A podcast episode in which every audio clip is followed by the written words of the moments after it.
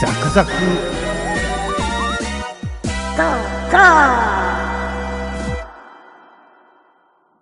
お前誰だよ。僕ですかあなたですよ。ここには、あなたと人形しかいませんよ。だから、北原ですよ。人間の北原さんですね。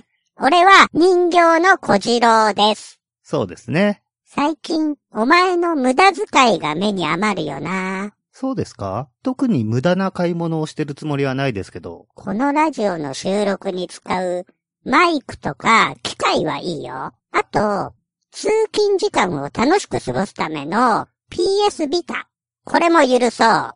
この3ヶ月間で、大きな買い物は、そんなものですよ。これはなんだよ。ナイフ。なんかかっこいいナイフじゃん。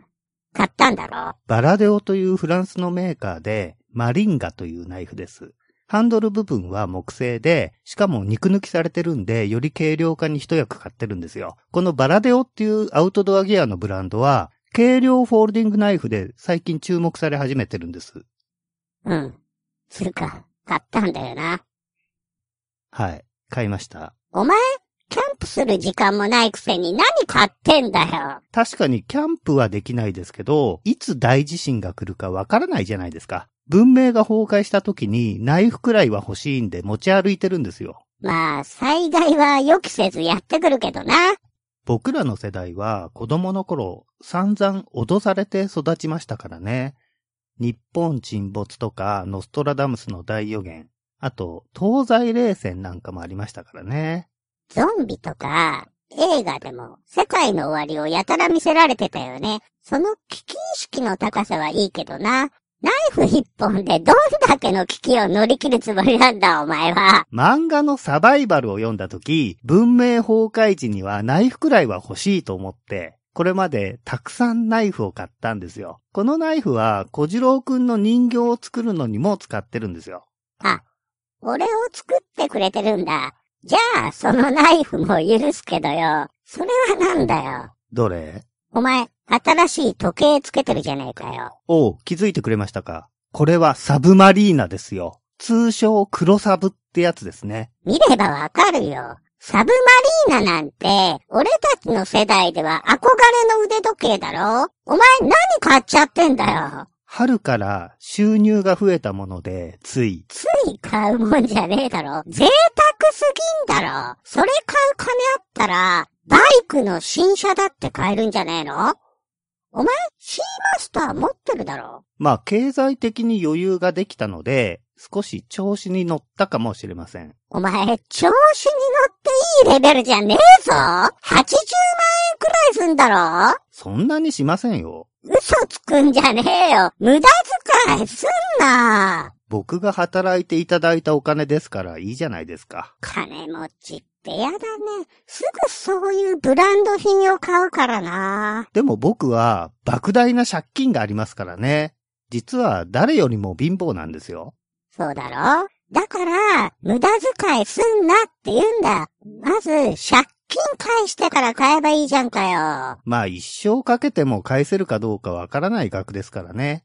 ゆっくり返済しますよ。もう心配だよ。でもそんなの買えるくらい収入増えてよかったよな。数年前とかほんとやばかっただろ、お前。借金の利息を揃えることだけに生きてましたね。電気止められてたよね。猛暑の夏にね。お前何食べてたっけあの頃は大箱とか、ナズナとか、よもぎ、そういったものが主食でしたね。野草な。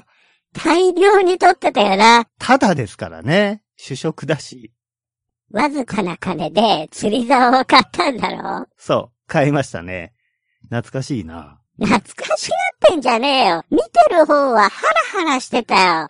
例の落合川で魚釣って食べてたんだよな。そうです。震災後で放射能の心配はありましたけどね。食べないと死んじゃうしね。借金があると貯金もできないから、そういう時困るよな。失業してたんだよね。はい。でも野草と魚があればそれなりに食いつなげますよ。東久留米に住んでてよかったのはそこかな。どんな魚が釣れるの主に油ハヤです。浅い川に生息していて、簡単に釣れるんですよ。電気、ガス、水道すべて止められてたのに、どうやって調理してたんですかキャンプ道具がありますからね。水はどうとでもなりますし、油ハヤの釣りに関して思い出したことがあります。おう、何東久留米の落合川にね、小さな橋がかかっていて、そこにいつも老人たちがいるんですよ。えー、なんでカワセミが魚を食べに来るんです。そのカワセミを写真に撮るため、毎日その橋に来てるんですね。七八人はいたかな。カワセミって鳥だよね。どんなのだっけ青い綺麗な小鳥ですね。野鳥の撮影では初心者が撮るようなメジャーな鳥です。うん。それでその橋の下に、油ハヤや他にももっと大きい魚がたくさん泳いでるんですよ。だから、その橋から釣り糸を垂らしてね、魚を釣ろうとしたら、それまでそこでダラダラ喋ってた老人たちが、血相を変えてこっちに来て、やめろって言うんですよ。うん、なんでだなんでですかって聞くとね、ここに来るカワセミを毎年撮影してるんだけど、今年のカワセミは魚をうまく取れないって言うんですよ。だから、この橋の下の魚はそのカワセミのものなんだって。なんか微妙な話だな。そうでしょ僕はそれを聞いて、まず思ったのが、そんなカワセミは死ねばいいと。もし、自然環境の保護という考えであれば、魚も取れないような個体を生かしておいても、次の世代もまた生きる力の弱い個体になって、いずれは死んでしまいますからね。北原さんは鳥大好きなのにね。ヒューマニズムで考えるなら、そうやってその個体を大事にしてやるのもいいですけど、その場合はペットにでもして育てるべきだと思うんですよ。自然というものはそういうことじゃないでしょ死ぬということも自然の一部ですからね。はい。そんなことを老人たちにも言ったんですよ。そうしたらね、そいつらが言うんですよ。これは大学の研究者にこうしろと言われてるんだ。へえ。まあおそらく嘘なんですけどね。おう。近所で野鳥の写真を撮れるっていう趣味がなくなるのが嫌だから、苦し紛れに言ってるだけなんですよ。うんうん。本当に野鳥に興味があるなら、もっと遠くに出かけて、本当の自然の中で野鳥観察や撮影をするはずですしね。そんなレベルの低いことをして喜んでるようなつまらない老人たちなんですよ。おう。怒ってるな。人生の先輩たちに。とりあえず、多勢に無勢なんで、引き下がって、まあ、そのそばでタバコ吸ってたんですよ。そうしたら、50代くらいの人が寄ってきて、あの老人たちはうるさいし面倒だから、あまり逆らわない方がいいですよって言うんですよ。何それ怖えじゃん。なんかあるのかどうしてですか環境保護としては明らかに間違ってると思うし、そんなカワセミは死ぬ運命なんじゃないですかねって話したら、こんなこと言うんですよ。うん。前にカワセミを食べたヘビがいたらしくて、怒った人がそのヘビをショットガンで撃ち殺したって。マジか。もう無理ですよ。そんなマッドカワセミ怒りのデスロードみたいな人がいるんじゃね。おう。東久留米といえど、あれだな。テリブル東京だな。北の国からのゆいちゃんみたいな人はもう相手にできませんよね。北の国からにそんなバイオレンスなやついたっけゆいちゃんですよ。内田ゆきがライフルで岸谷五郎を撃ち殺すシーンがあったじゃないですか。真っ白い雪に血と脳症が飛び散って、淳くんのナレーションが重なってね、父さん、ゆいちゃんが撃ちましたって。そんなシーンあったっけお前にとっても、カワセミにとっても、魚は死活問題なのに、お前の立場は考えてもらえなかったんだな。まあ、魚のこともあるんですけどね。確かにどこかの大学の研究者が落合川の自然の管理をしているっていう事実はあったんです。でも、カワセミをそういう形で保護するのには疑問を感じたんで、市長にメールを出したんです。それは正しい保護なんですかそういう考えは事実としてあるんですかって。でも未だに返答がないんです。市長も暇じゃねえからな。でも、北原さんみたいに自然環境に興味ある人の質問には答えるべきかもね。こういう活動をしてる人は厄介ですよ。漁船にボートとか突っ込ませてきますよ。僕はそういう活動はしてませんけど。馬場和彦、早くメールの返事よこせよ。これはお前の義務だからな。納税者の質問に答えろよ。名指しかよ。馬場さんびっくりするぞ。俺もびっくりしたわ。馬場和彦、メール待ってるからな。すぐに返事しろ。動物絡みだとこの人はマジだからな。かつて北海道の環境省の人を怒らせたくせに行政に喧嘩を売るようなことはするなよ。北海道環境省の M さん、あの時はすみませんでした。ご丁寧で心優しいご対応ありがとうございました。まあそんな貧乏時代もあったのに、今はこの低たらくですよ。まあ収入が増えて余裕はできましたけど、毎月10万以上借金の返済に使ってますし、通勤してると出費も多いんですよね。でも黒サブ買ったんだろいいなあちょっと見せて。傷つけないでね。うん。はい。か軽い。なにこれなんか軽くねうん、軽くていいでしょおう。えこれロレックスじゃねえぞ。ロラックスって書いてあるぞ。う。ロラックスですよ。お前これいくらで買ったの2500円。あはは。 そうだよな。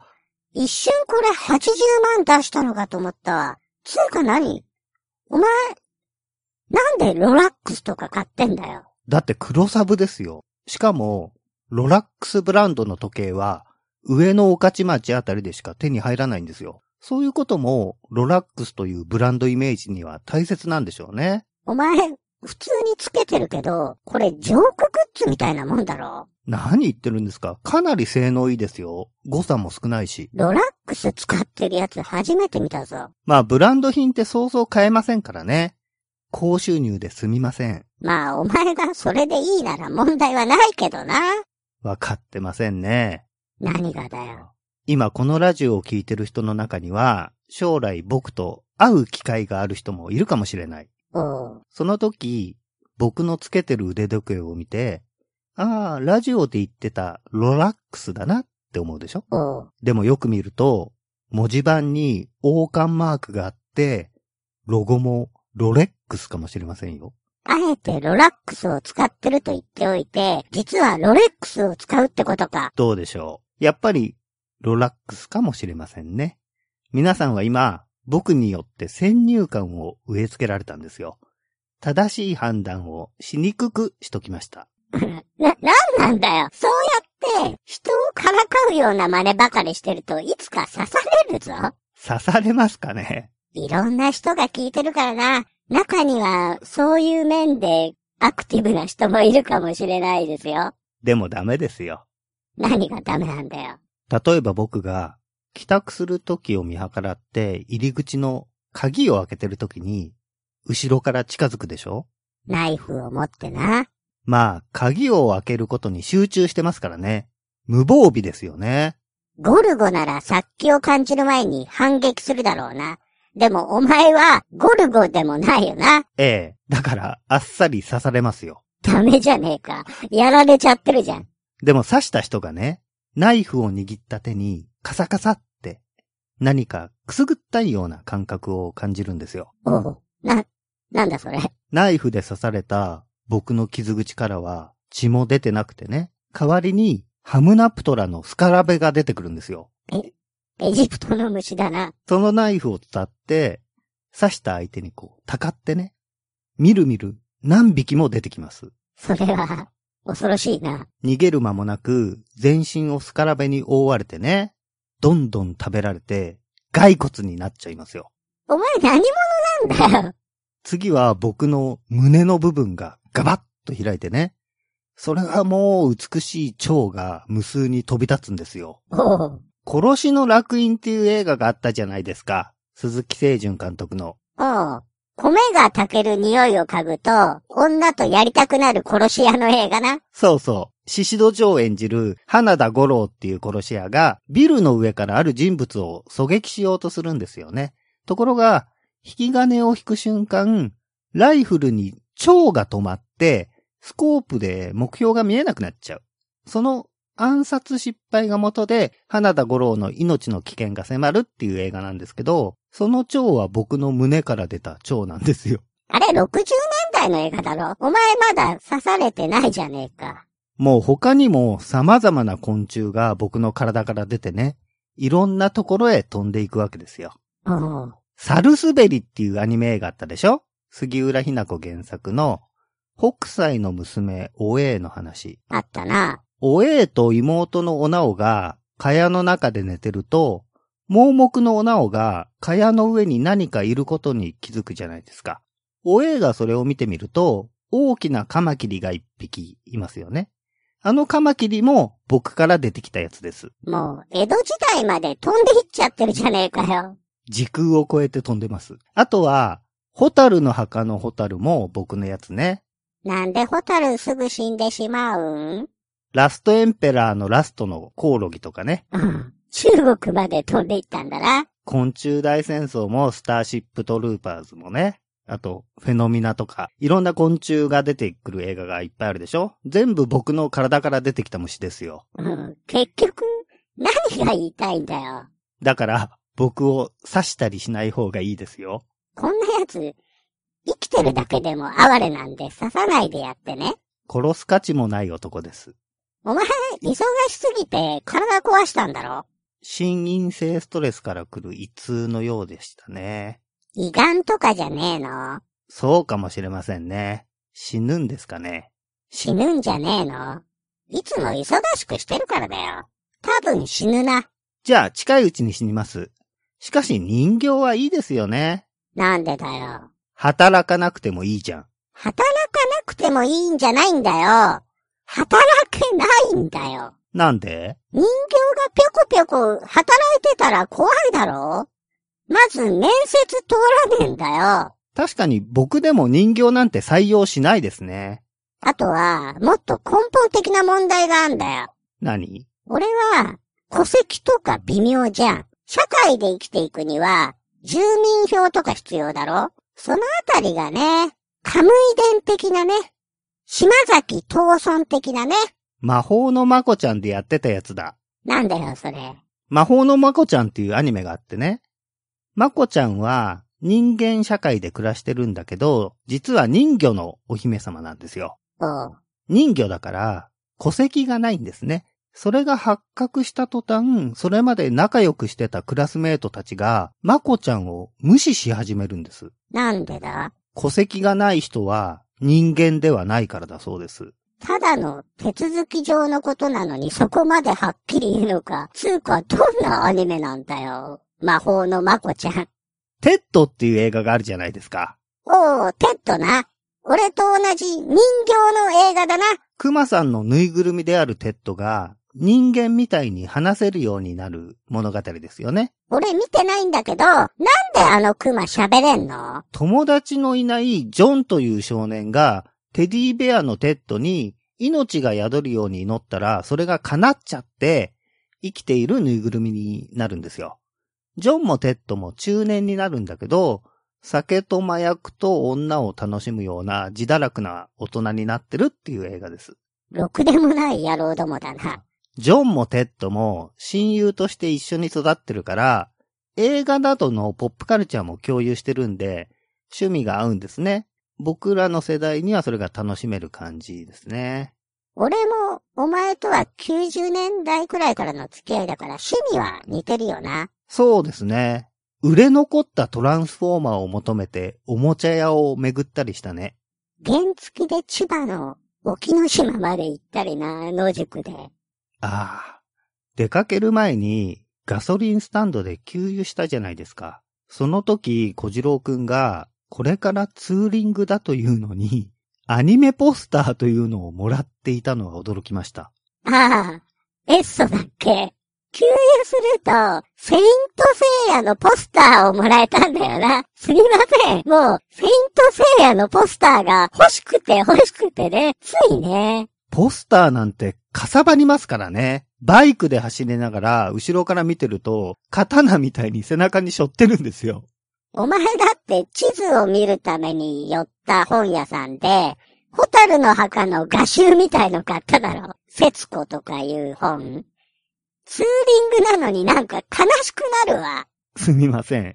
あの夏はホタルの墓が公開された年だったんですね。テントすらない野宿は大変だったよな。でも、砂でヘドラを作ったのも良い思い出ですよ。親父と海に行った記憶が蘇りましたよ。実の父親に崖から落とされた思い出ですね。よっこに会いたいよ。テッドの話に戻しますとね、テッドの続編のテッド2という映画で、テッドは人間の女と結婚するんですよ。ぬいぐるみのくせにかよ。つうか、結婚って、セックスとかどうやんの野菜とか使ってましたよ。ひでえ映画だな。それで、養子を取ろうと手続きしたことで、テッドに戸籍がないことが発覚してしまうんですね。おー、まさに俺のような感じですね。テッドは人間か所有物かという論点で裁判が行われるんですね。そういう映画です。まあ、人間ではないだろう、少なくとも。人間の定義が何にかにもよりますよね。このテッド2は明らかにスタートレックを参考にしてるんですよ。え、スタートレックなんてほら、ネクストジェネレーションで、アンドロイドのデータが人間かあるいは艦隊の所有物か審問会で争う話があったじゃないですか。あった。データの話な。あれは名作ですよ。小次郎くんは宇宙 SF は詳しいから当然見てますよね。人間の条件っていうエピソード。見たよ。データは、アンドロイドなんだけど、セックスをする機能もあるから、以前、セックスした女との思い出は、大切なものなんです、とか言うんだよな。審問会では結局データは艦隊の所有物とされるんですよね。そうだったっけピカード艦長がさ、我々の艦隊の目的は、新しい生命の探索であると。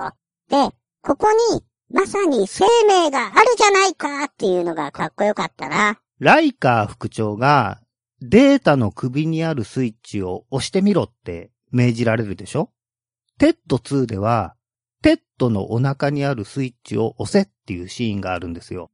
ああ、なんかそのスイッチを押すと、データの電源が切れて機能が停止しちゃうんだっけそう。テッドは大好きっていうおもちゃの音声が鳴っちゃうの。マジか。筑馬の友であるテッドを恥ずかしめやがって許せねえな。人間社会において、人形は差別の対象なんだな。人間以下の存在ですからね。お前は、そういうやつだよ。こんな身近に差別主義者がいたよ。テッド2はコメディ映画だけど、ちょっと法的身分というものについて考えさせるんですよ。そうなんだ。人形としては見ておかなくてはならない映画だな。同じ人形として、人形の人権について考えないとな。フラッシュ・ゴードンも出てきますよ。フラッシュゴードンって宇宙でフットボールやるやつそう。フラッシュ・ゴードンのサム・ジョーンズとか、エイリアンのトム・スケリットとかね、80年代の SF 絡みの渋いパロディがそこそこあるんですよ。そんな映画だったんだね。盲点だったな。テッドはそういうパロディだけど、最近はリメイクというかリバイバル的なものも多いですよね。ああ、ウルトラマンも新作できるんだよね。そのようですね。インディアナ・ジョーンズもまた新作ができるかもしれないし、シルベスター・スタローンもクリードでロッキー役としてまたやってるしね。かつて憧れたキャラクターが同じ俳優で老人として出てくる映画が増えてますよね。これから老人として生きていく立場としては心強いです。スターウォーズもハンソロが出たしな。かっこよかったね。俺は若い頃の方が好きだけどな。僕は老人ヒーロー好きなんで楽しいですよ。スタローンはすでに老人と言っていい年齢なのに、あの筋肉を保ってるのはかっこいいですよね。シュワレツェネッガーとスタローンが80年代から90年代の筋肉スターだったけど、ここに来てシュワレツェネッガーよりスタローンがかっこいい感じになってきたな。シュワルツェネッガーは俳優業を辞めて州知事をやってましたからね、その間に筋肉もなくなっちゃいましたね。エクスペンダブルスシリーズもスタローンが主役だもんな。ああいうアクション映画の主演クラスの俳優が共演するっていう企画は90年代くらいに妄想してましたけど、実現しちゃってますね。どんな映画を妄想してたのブルース・リーの死亡遊戯で、ブルース・リーが塔を登っていくじゃないですか。各階には敵がいて、階を上がるごとに強くなっていく感じで。例えば、1階にはジャンクロード・バンダムがいてね、腕組んでリングロープに足乗せて開脚してるんですよ。一回の時点でバンダムかよ。豪華だな。 2階では、ジェットリーがはしごの上で獅子舞を踊ってるとかね。おお、ボン・フェイホンだな。 3階では、スタローンが銅像の前でガッツポーズして飛び跳ねてるんですよ。おうすげえ盛り上がってるな、スタローン。 4階ではシュワルツェネッカーが体に泥塗ってじっとしてるんですね。なんかもう、パロディじゃねえかよ。最上階は誰にするか当時悩んだんだけど、未だに答えは出てないです。そうなんですか。まあ、ゆっくり考えてください。死亡遊戯っていうのは、ブルース・リーの最後の映画ね。未完成だけど、無理やり追加撮影して、ストーリーもでっち上げて完成したっつう微妙な出来のやつね。その、死亡遊戯の1回は、柔道家の軍団と戦うんだっけカットされてるんだよね。格闘シーンだけ撮影して、監督主演のブルース・リーが死んじゃいましたからね。ダン・イノさんととのヌンチャク対決と、最上階のあの、黒人ハキムとの戦いがメインですよね。テコンドーのおっさんのシーンもバージョンによってはカットされたりするんだよね。 10年前くらいだったかな。死亡遊戯をブルース・リーがどういう着想で作ろうとしていたかを描くっていう映画で、最上階のハキムのシーンが完全版になってました。ハキムっていうのはでかい黒人で、アフロでサングラスなんだよね。ブルース・リーとの身長差が面白い戦いだよな。大きいからブルース・リーの攻撃が届かなくて、ハキムが優勢なんだけど、サングラスを蹴っ飛ばされると眩しいってひるむんですよね。それで太陽光の下で戦って勝つんですよ。そうそう。バスケットボールの選手なんだよね。すげえでかいんだけど、なぜか光が弱点なんだよな。で、その完全版に近い形で再現されたフィルムでは、ハキムが人間ではないような描写があるんです。普通の黒人のおっさんだったじゃん。でかいだけで。サングラスが外れると、ハキムの目のアップになるんですけど、猫の目みたいな感じ。あー、それで光に弱いのか。ブルース・リーは映画で武道哲学みたいなものを表現しようとしてたから、死亡遊戯の時点で人間以外の存在と戦うっていうことを取り入れてたんでしょうね。目の前にいるのが敵ではなくて、敵は自分自身の中にあるみたいなことも言ってたよね。そうなんです。死亡遊戯の後に作る予定だったサイレントフルートも謎の映画ですけど、ブルース・リーのお弟子さんで俳優のジェームス・コバンが映画にした時も人外のものが出てくるような話でしたしね。ブルース・リーも生きてたら、エクスペンダブルズで、スタローンやシュラルツェネッガーとかと共演しただろうね。そうでしょうね。ブルース・リーは初めて筋肉というもののかっこよさを提示してくれた俳優ですよね。そうかもな。アクション映画の歴史を変えた人だよな。空手やテコンドーなど、現実に格闘技を学んでいる人を映画で俳優として起用したのはブルース・リーの映画からですもんね。宇宙一強い男とされるチャック・ノリスすら殺してるよな。ドラゴンへの道で。 あれ面白いですよね。チャック・ノリス伝説。面白いね。赤ん坊が生まれてすぐに泣くのは、この世界にチャック・ノリスがいると知っているからだ。そうそう、そういうやつね。チャック・ノリスがとにかく強くて怖いっていう冗談なんだよね。チャック・ノリスは火星に行ったことがある。火星に生物反応がないのがその証拠。怖え。こういうのがたくさんあるんですよね。チャック・ノリスファクトっていうアメリカで流行したジョークです。他にはないのチャック・ノリスはツイッターを必要としない。彼はすでにあなたをフォローしている。おーそうなんだ。チャック・ノリスは一輪車でウィリーできる。チャック・ノリスはフル装填された銃でロシアンルーレットで勝った。宇宙が膨張しているのはチャック・ノリスから逃れようとしているから。うん。そうそうそう、そういうね。面白いよね。知ってるチャック・ノリスが、そういうジョークにコメントしてる本があるの。そうなんですかチャック全開っていう本。いつか読みたいんですよ。読みたいですね。チャック・ノリスも、ブルース・リーに誘われなかったらこんな人気者にはなれなかったよな。そうでしょうね。ドラゴンへの道ではブルース・リーの仇役でしたけど、憎めない感じでしたね。ローマのコロッセオで戦うんだけど、ブルース・リーに手足の骨折られてるのに、空手家の意地で向かってくるんだよな。仕方なく首をへし折って殺すブルース・リーもかっこいいんですよ。ブルース・リーは燃えよドラゴンで、世界規模で認められる直前に死んじゃいましたからね。本当に無念というか、もっといろんな映画に出てほしかったですね。いずれカンフー映画以外のものにも出たかもね。しばらくは武道の精神みたいなものを追求していっただろうけど、娯楽映画にも出たでしょうね。そこは武道家でもあり、俳優でもありますから。宇宙 SF とか出てほしかったよね。エイリアンバーサスブルース・リー。見てヌンチャクでエイリアンボッコボコですよ。普通に勝てそうだな、ブルース・リーなら。 ブルース・リーの13日の金曜日。ジェイソンとやるのかよ。ヌンチャクでジェイソンボッコボコですよ。ジェイソンは不死身だけどな。ブルース・リーのタイタニック。おお、氷山叩き壊してくれそうだな。いや、タイタニックを沈めるんです。悪者じゃねえかよ。じゃあ、ブルース・リーの鬼畜。誰がブルース・リーなの尾形健そう、サマーソルトキックで、リーチを崖の下に突き落とすんだよ。まさに鬼畜ですね。お父ちゃんじゃないよ。知らない人。お父ちゃんじゃない。あのー、坊や、何言うんだ。お父さんじゃないか。お父ちゃんじゃない。お父ちゃんじゃない。あらほーあろ親父人間の言語話せないのかよ。ーヌンチャク振り回しながら謝ってます。刑事とか大竹忍とか倒しながらな。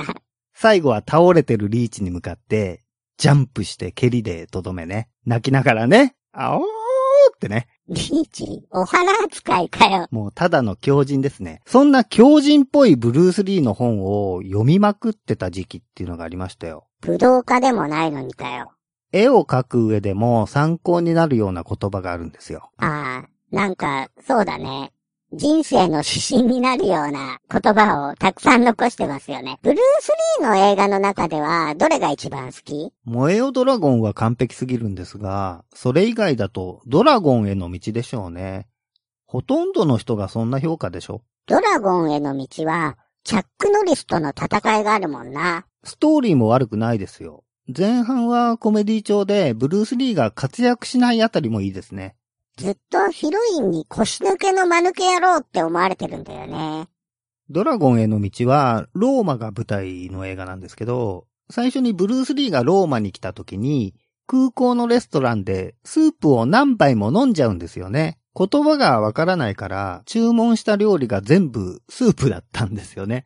だからやたらトイレに行くんで悪い奴が来ると逃げてると思われてたんですよね。観客をじらせて、いざ戦い始めるとめちゃめちゃ強いんだよね。燃えよドラゴンもなかなか戦わないんですよね。殺された妹とか、白人とか黒人のアクションはあるけど、ブルース・リーはずっと静かにしてるんですよ。最初に戦う相手がいきなり妹の仇のオハラなんですよ。え、もう復讐始まるのかって驚きますよね。しかも、オハラの攻撃、一個も当たらないんだよな。当たったじゃないですか、板に。ああ、試合始まる前に板割るな。ブルース・リーの一言。板は反撃しない。当たり前のことをわざわざ言ってるよな。何言ってるんですか哲学的じゃないですか。オハラが弱いのか、ブルース・リーが強いのかよくわかんないんだよね。小原は強いんですよ。少林寺の師範代だった藩の用心棒ですからね。じゃあ、ブルース・リーが強すぎるんだな。燃えよドラゴンの登場人物は全員強いんですよ。船の上で働いてる香港の人に蹴り入れて遊んでるパーソンズっていう嫌な奴がいたじゃないですか。あいつもニュージーランドでは有名な格闘家なんですけど、ウィリアムにあっさり負けちゃうんですよね。そのウィリアムも犯に殺されるな。ハンも少林寺の師範代をやっていた男ですからね。でもクライマックスのブルース・リーとの戦いではやられっぱなし。老人をいじめてるようにしか見えないやつね。あとさ、藩の島には麻薬工場があって、それをリーが夜中に調査するために潜入するじゃん。次の日の夜も麻薬工場に入ろうとするとさ、入り口に使った通気口かなんかにコブラが置いてあるんだよね。ブルース・リーも一瞬ひるみますよね。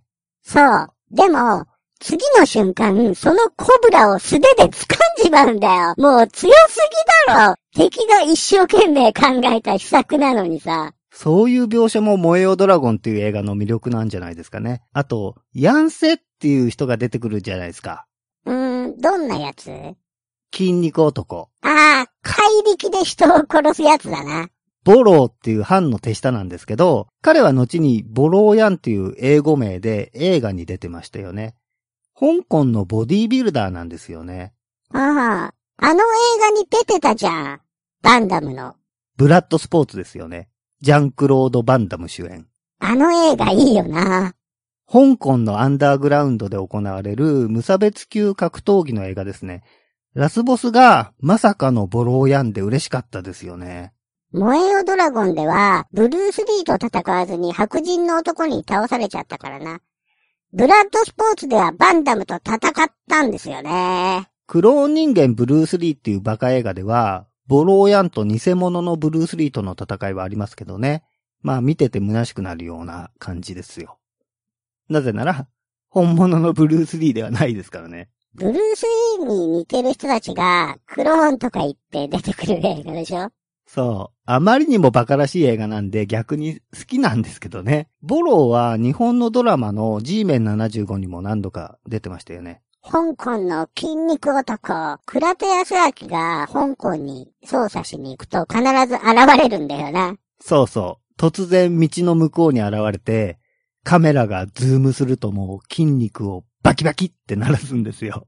筋肉ってあんな音すんのかよって思うけどな。倉田康明も苦戦してたよな。殺してもまた出てくるんですよね。さすが、ボローやんだな。ボローは最近映画出てないのかな最近あまり見なくなりましたね。ミスター・ブーとかね、そういった映画にも出てましたけどね。東洋人のボディービルダーって珍しかったよな。マッスル北村より先でしたもんね。ああ、マッスル北村ね。死んじゃったんだよね。トレーニングにおける減量で餓死したんですよね。極限まで筋肉美を追求した結果。日本人で最初に有名になったボディービルダーかな。いや、あの人がいるじゃないですか。マッスル北村より有名誰だ ムキムキマンですよ。ああ、ムキムキマンか。確かに有名人だな。エンゼル体操ね。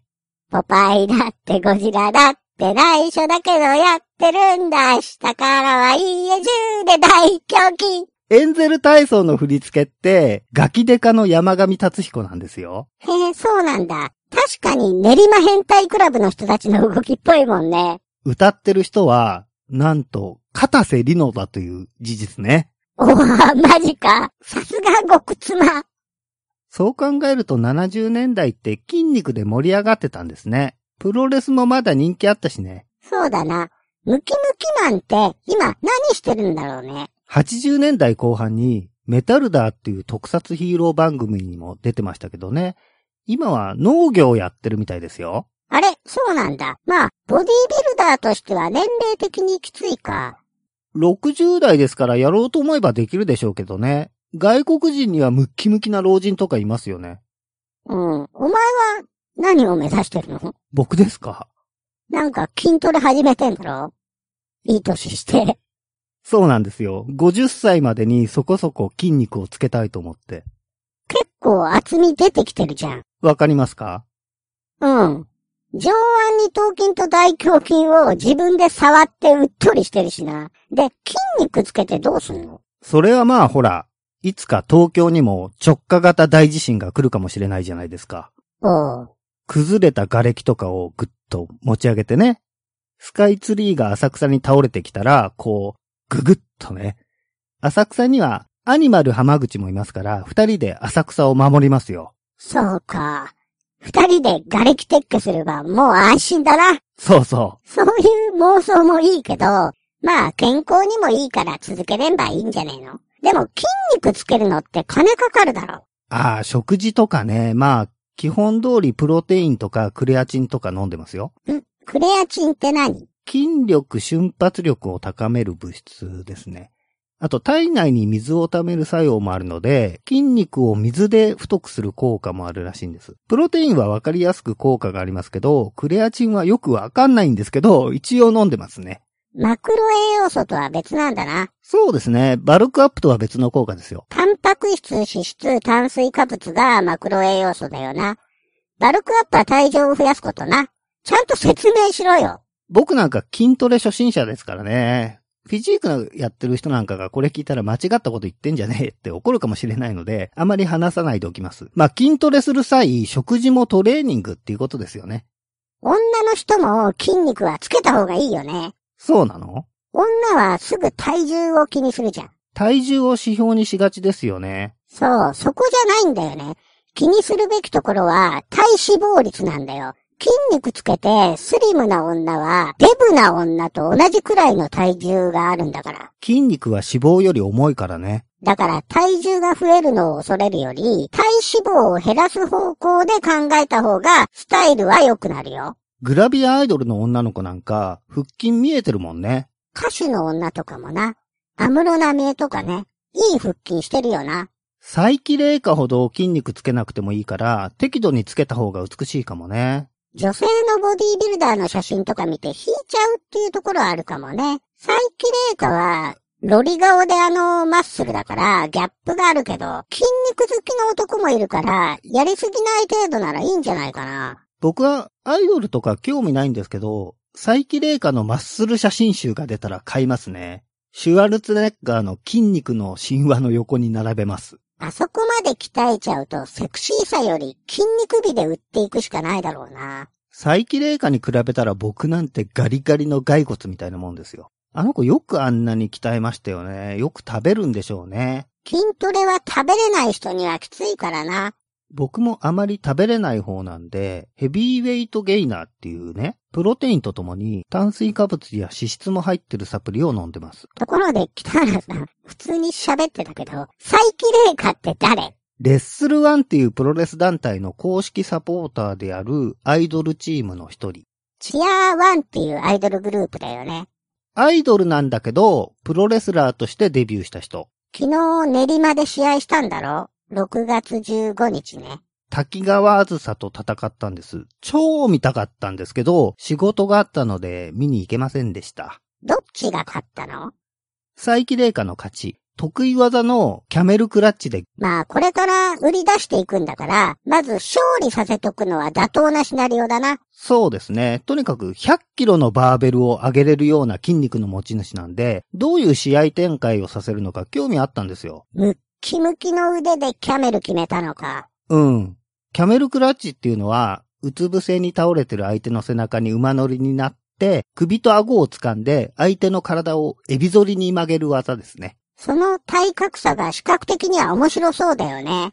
佐伯玲香は小柄でマッチョですからね。滝川あずさはアナウンサーになるためにプロレスやってるっていう人で、昨日の試合でも途中で自分自身の試合の実況を始めたりしたらしいですよ。めちゃくちゃじゃねえか。プロレスですからね、このレッスルワンという団体は、アメリカのプロレスともつながりがあるみたいなんですよ。アメリカのプロレスのノリも取り入れてるんでしょ。アイドルに興味ない北原さんが珍しく食いついてるね。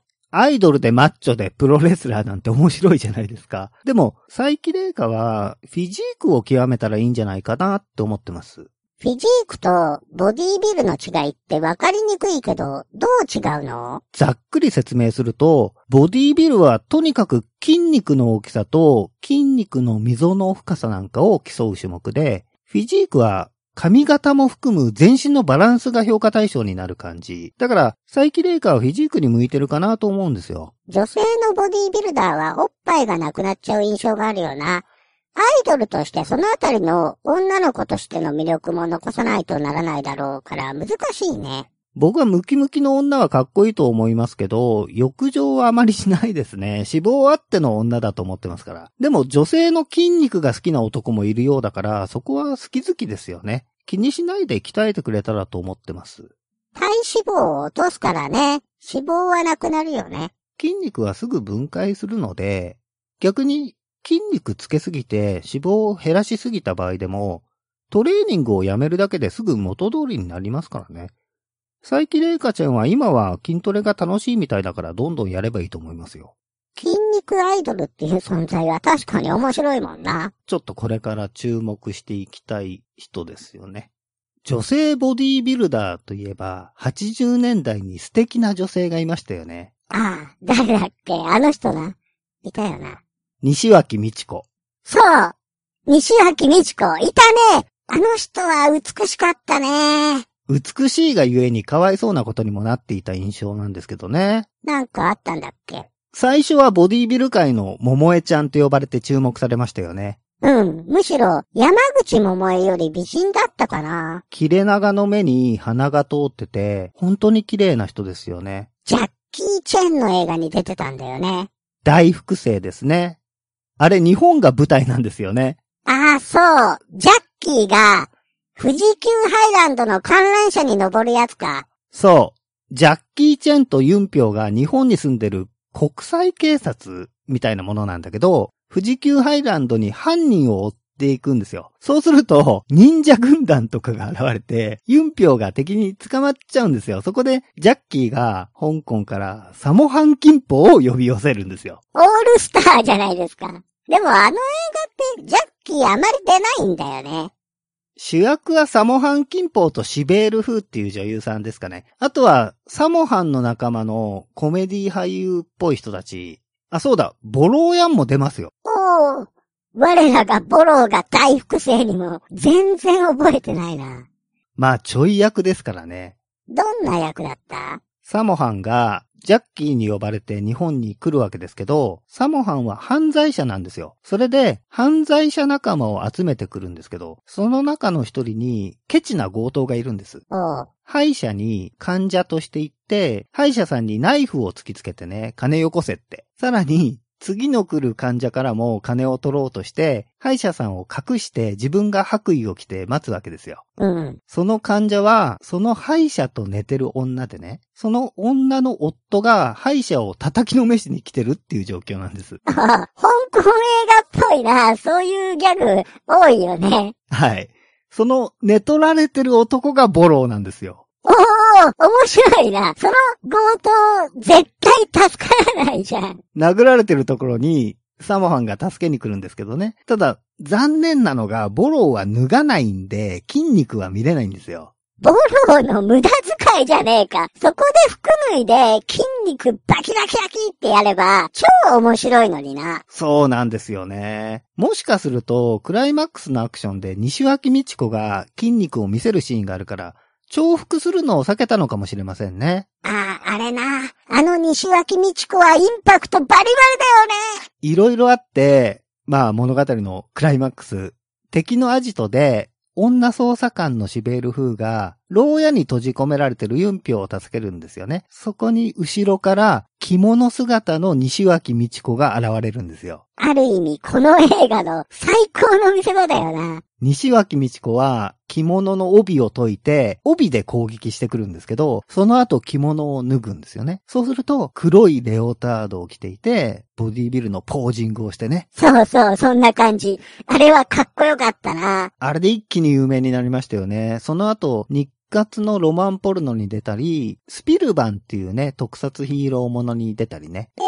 ポルノ出てたの出てましたね。テレビのバラエティにも出てましたけど、女である自分を知ってほしいっていうことで、ポルノにも出演したみたいですよ。それは、なんていう映画お嬢さん探偵ときめき連発。だせー。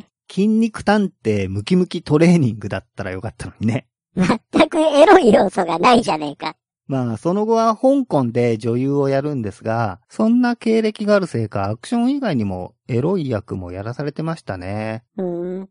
エロいことなんかしなくても、あの筋肉美だけで十分なのにね。大複製でも着物を着てましたけど、超ユンファのゴッドギャンブラーっていう映画でも着物だったと思います。筋肉とヌードと着物の人ですね。そこに巨乳が加われば無敵な感じだけどな。西脇美智子さんの胸はあまり大きくはなかったですね。で、今は、彼女はハリウッド映画のスタントで活躍してますね。チャーリーズ・エンジェルとか、ミッション・インポッシブルシリーズとかね。おー、超メジャーじゃねえか。ヌード写真集を出したり、性欲の対象扱いされた時期もありましたけど、最終的には筋肉を活かして大成功ですよ。そうか、よかったね。ペットントンって知ってるなんか、可愛いやつだろ緑色の。そう。宇宙から来て、自分の星に帰れないから子供の家に居候してるの。そういう子供向けのドラマがあったんだけど、脚本の浦沢義雄が相当狂ってる人で、内容もモンティパイソン並みに気違いじみてるんですよ。で、そのペットントンのスペシャル版に、まさかのボローヤンが出てくるんですよ。おう、そうなのペットントンが香港に行くと、唐突に現れて襲いかかってくるんです。もう G メン75そのままの感じで、筋肉をバキバキってしてね。そのパロディは俺たちより上の世代じゃないとわからないな。物語として香港に行く必然性なんてないんですよ。香港に行って、ボローヤンと戦ったらすぐにペットントンも日本に帰ってくるしね。その冗談のためだけに香港ロケをしたってことそういうことですね。でも面白かったですよ。ラーメン、スープ、チンジャオロースーって言いながらペットントンを襲ってました。くだらねえ。じゃあ、ボローは日本とそれなりにお付き合いがあるんだね。戦えドラゴンとか G メン82にも出てますからね。さすがにもう俳優はやってないよね。そうですね。90年代に未来警察 TC2000 っていう映画で結構年取ってましたからね。出演作はあるかもしれませんけど、アクションはやってないでしょうね。俺たちがブルース・リーを知った時には彼はすでに死んでたじゃん。でも、ボローヤンは俺たちと共にこの時代を生きたんだな。最近はドニー・エンあたりが人気でしょうけど、彼も若くもないですよね。90年くらいには映画出てたし。今人気あるアクション俳優はジェイソン・ステイサムとかザ・ロックとかかな。そのあたりでしょうね。僕はバンダムが最後に燃えた俳優かな。ブラッド・スポーツ。キックボクサーもまあまあ面白かったですよ。ローマの剣闘士がやってたように、相手と自分をロープで繋いで、グローブにガラスの破片をつけて戦うっていうあたりね。ライオンハートもよくね。いいですね。死んじゃったお兄さんの奥さんの生活のために、ストリートファイトで金を稼ぐ話ですよね。なんか、愉快な黒人が相棒でさ、ストリートファイトを紹介してくれんだっけ。で、その黒人が一緒にいるんだけど、バンダムが最後にすげえ強い相手と戦うとき、その黒人敵側に金をかけてるんだよね。バンダムはすでに肋骨とか折れちゃってて、それでも戦うんですよね。黒人が泣いて謝るあたりで感動したな。一番バンダムのことを理解してるはずの黒人が裏切ってたからね。キックボクサーもお兄さんの仇を打つために試合する話でしたね。ストーリーは B 級なんだけど、熱くなって見れる映画だよな、バンダム映画は。シンデレラボーイは、それ知らない。バンダムのデビュー作なのかなロシア人の空手家かなんかの役で、仇役、主役は誰なのなんか子供。子供がバンダムと戦うのかよ。ロサンゼルスで空手道場を開いてるお父さんがいるわけですよ。で、その小せがれも空手やってんのね。おう。ある日、世界の格闘界を統一したいみたいな、 悪の格闘集団がその道場にやってきて、お父さんに傘下に入れって言うんだけど、お父さんは断るんですよ。なんだその設定。大丈夫なのかそうすると、大勢でお父さんを襲うんだけど、お父さんなかなか強くて、なんとか勝つんだけど、リングのコーナー部分のロープに、両足をかけて、無言で開脚をしてる男がいるんですよ。もうそれバンダムじゃねえか。そう。お父さんはバンダムにやられちゃって、シアトルに引っ越すんです。逃げたんだな。シアトルといえば、ブルース・リーの墓があるところじゃないですか。そうだな。その空手道場の小せがれが、ジェイソンって言うんだけど、ブルース・リーの墓にお話ししに行くんですよ。どうすればいいんですかリー先生みたいな感じで。うん。ある日、ロスで襲いかかってきた軍団が、ついにシアトルまでやってくるんですね。おう、やばいね。その頃お父さんはもう空手やめててね、ジェイソンにも格闘技なんかやめろって言ってるんですよ。またトラブルになるからってね。お父さん相当やられちゃったんだな。まあ、相手はバンダムだもんな。それでジェイソンがガレージかなんかでトレーニングしてるんですけど、ブルース・リーのポスターとかあってあるんですよ。それをお父さんは破いちゃうんですよ。そういうシーン他にも見たな。ブギーナイツでしょ少年がブルース・リーのポスターを親に破かれるショックっていうのは効果的ですよね。ちょっと神様的な見方をしてたもんな、俺たちも。大人になった今では、あちょーっていう面白い人ですけどね。ああ、それでまた、ジェイソン少年は、ブルース・リーの墓に行って、強くなりたいとか、どうすればいいんだとか、まあいろいろ言うんですよ。うん。そうすると、ガレージにブルース・リーがやってくるんですよ。え、ゾンビ、お化けまあ幽霊というか、見たま信仰的な感じなんでしょうけど、70年代あたりにブルース・リーの真似をして映画に出てた人っているじゃないですか。クローン人間ブルース・リーもそういう映画ですけど、死亡遊戯もそういう人たちを使って完成した映画だもんな。ブルース・リャンとか、ブルース・リーとかね、じゃあ、その中の一人がその、ブルース・リーを演じてるんだな。タンロンっていう人かな斜め後ろから見ると似てる人。微妙な見方だな。そのブルース・リーの幽霊が、ジークンドーとか、武道哲学をジェイソンに教えるっていう映画なんです。夢のある映画じゃん。空風映画にハマったバカどもにとってはね。コップにコーラをどんどん注ぐと溢れちゃうでしょうん、そうだね。だから、頭を空にして私の話を聞きなさいって、ジェイソン少年はブルース・リーに言われるんですよ。うん。それ、なんか知ってるね。これはブルース・リーが生前、禅の先生が質問ばかりしてくる生徒に言った言葉として引用してたエピソードなんですよね。うん。そうだね。このシンデレラボーイは格闘技の精神性みたいなものも教えるのが、まあ、ブルース・リーっぽいんですよ。敵がバンダムか。格闘技映画の世界って狭いですよね。微妙に繋がってる感じがするな。そういえば、燃えよジジイドラゴンっていう映画あるよね。ブルース・リアンが出てるやつ。あれか、見てみたいですね。あと、その男バンダム。ああ、見たいですね。かつてアクション俳優として人気を得たバンダムが再起を図るっていう映画ですよね。老人映画いいですよね。ジジイ初心者として、ジジイの先輩たちの姿を見ておきたいっていうのはあるよな。少年時代あるいは青春時代に憧れた人たちは、もはやみんなジジイか死人ですからね。ブルース・リーだけがいつまでもあの頃のままだな。僕らが認識した時には最初から存在してなかったしね。存在しない存在に憧れて、今なおかっこいいと思ってるんだよな。燃えよドラゴン公開前にブルース・リーは死んだんですけど、日本では燃えよドラゴンの後、ドラゴン怒りの鉄拳が公開されたり、続いてドラゴンへの道とか、過去の作品が公開されたんですよね。過去作が新作としてね、これはなかなか不思議な現象ですよね。最後の死亡遊戯に至っては、クライマックスのアクションシーン以外はブルース・リーじゃない人が出てるんだもんな。死亡遊戯はクライマックスでブルース・リーがちゃんと見れるけど、その後の死亡の塔はほとんど出てこないんですよね。それでもブルース・リー映画として公開されたっていうね。ブルース・リーのドキュメンタリー映画見てた方がいいよな。アロー今日はすげえ筋肉寄りの話だよね。もうザクザクじゃなくてムキムキに変えちゃいますか。それもいいかもな。お前ザク作んねえし。だからお前を作ってるって言ってるだろう。はい。ごめんなさい。クズ人形のくせに。はい。ゴミくずです。すみません。